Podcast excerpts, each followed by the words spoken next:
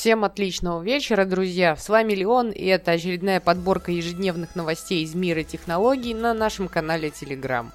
На официальном сайте Samsung Швейцарии появилась информация о фирменном чехле для складного смартфона Samsung Galaxy Fold. Фотографии будущей новинки пока нет, но известно, что чехол будет кожаным, а его цена составит 135 долларов. Почему у смартфона почти за 2000 долларов будет еще дорогущий чехол, понятно с точки зрения рекламы и маркетинга. Такая сумма даже не 10% от цены гибкого флагмана. Но если подумать, то сумма за 135 долларов за чехол, пусть пусть даже и кожаный, кажется слишком завышенной. Даже большая часть аксессуаров Apple не стоит так дорого. А ведь за эти деньги можно купить смартфон Xiaomi или немного добавить и взять обновленную версию.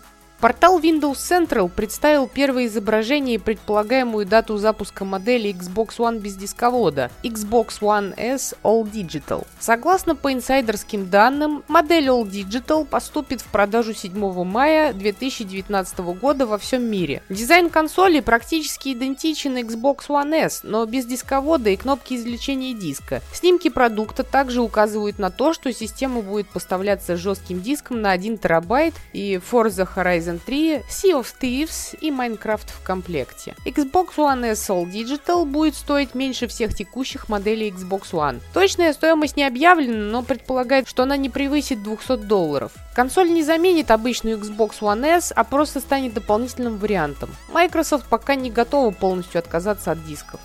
Nintendo собирается выпустить сразу две новые модели Switch в 2019 году. Такую информацию сообщил The Wall Street Journal, ссылаясь на поставщиков железа и разработчиков ПО. Первая якобы получит улучшенные характеристики, поэтому ее целевой аудиторией станут заядлые геймеры. Однако отмечается, что новая модель по мощности все равно не сравнится с PlayStation 4 Pro от Sony или Xbox One X от Microsoft. Вторая модель – это более дешевая версия Switch для обычных геймеров, которую Nintendo рассматривает в качестве преемника портативной 3DS. По слухам, ее удешевят, убрав некоторые функции вроде вибрации контроллеров. Если верить The Wall Street Journal, обе модели могут анонсировать уже на выставке E3 2019 года, а выпустить уже через несколько месяцев после этого, чтобы успеть к Рождеству и релизу таких игр, как Pokemon Sword and Shield и Animal Crossing.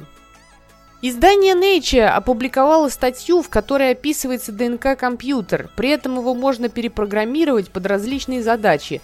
Для этого применяется простой триггер, который позволяет набору молекул ДНК выполнять различные алгоритмы. Идея состоит в том, чтобы заменить кремний нуклеиновыми кислотами, а электрические импульсы химическими связями. Это позволит создавать химические компьютеры и биомолекулярное программное обеспечение – как заявил Эрик Винфри, один из авторов работы, ДНК содержит вшитую естественную способность обработки информации, что упрощает создание таких систем. Пока сложно сказать, когда появятся полноценные ДНК-компьютеры, однако эта работа является одним из первых шагов к ним. Также напомним, что ранее специалисты Microsoft показывали возможность чтения и записи данных на ДНК.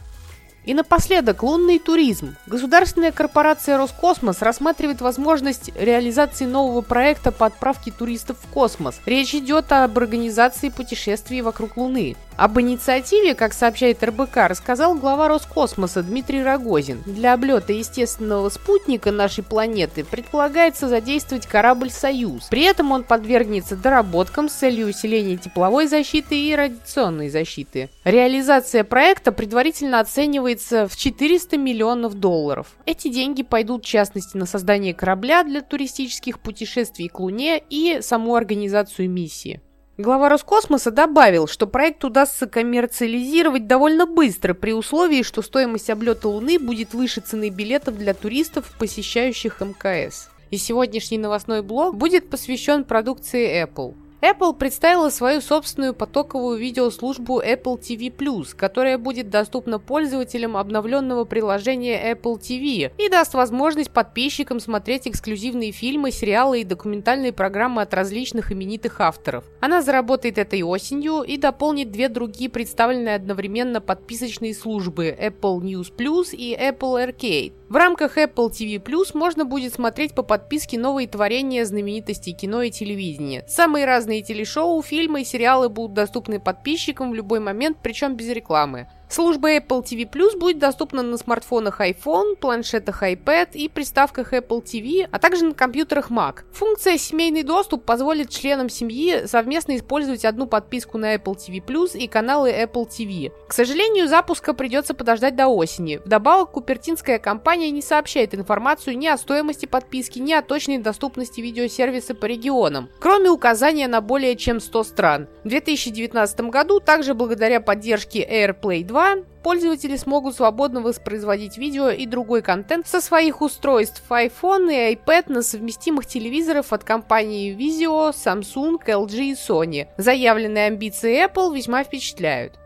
Корпорация Apple также совместно с MasterCard и банком Goldman Sachs летом запустит виртуальную кредитку Apple Card с кэшбэком и без комиссии. Для работы карту нужно добавить приложение Apple Wallet. Купертино заявили, что держателей Apple Card никогда не будут взимать никакие сборы. Также обещано не начислять пению и не снижать процентные ставки. Насколько это будет соответствовать реалиям, увидим. С помощью приложения можно будет отслеживать покупки, проверять баланс, контролировать расход и так далее. Кроме того, за оплату с такой картой карты будет предоставляться кэшбэк. Покупка через Apple Pay вернет 2%, а приобретение товара в фирменном магазине компании 3%. Кроме виртуальной карты ожидается также физическая версия из Титана. При этом на ней не будет ни номера, ни CVV-кода. Кэшбэк в таком случае составит 1%.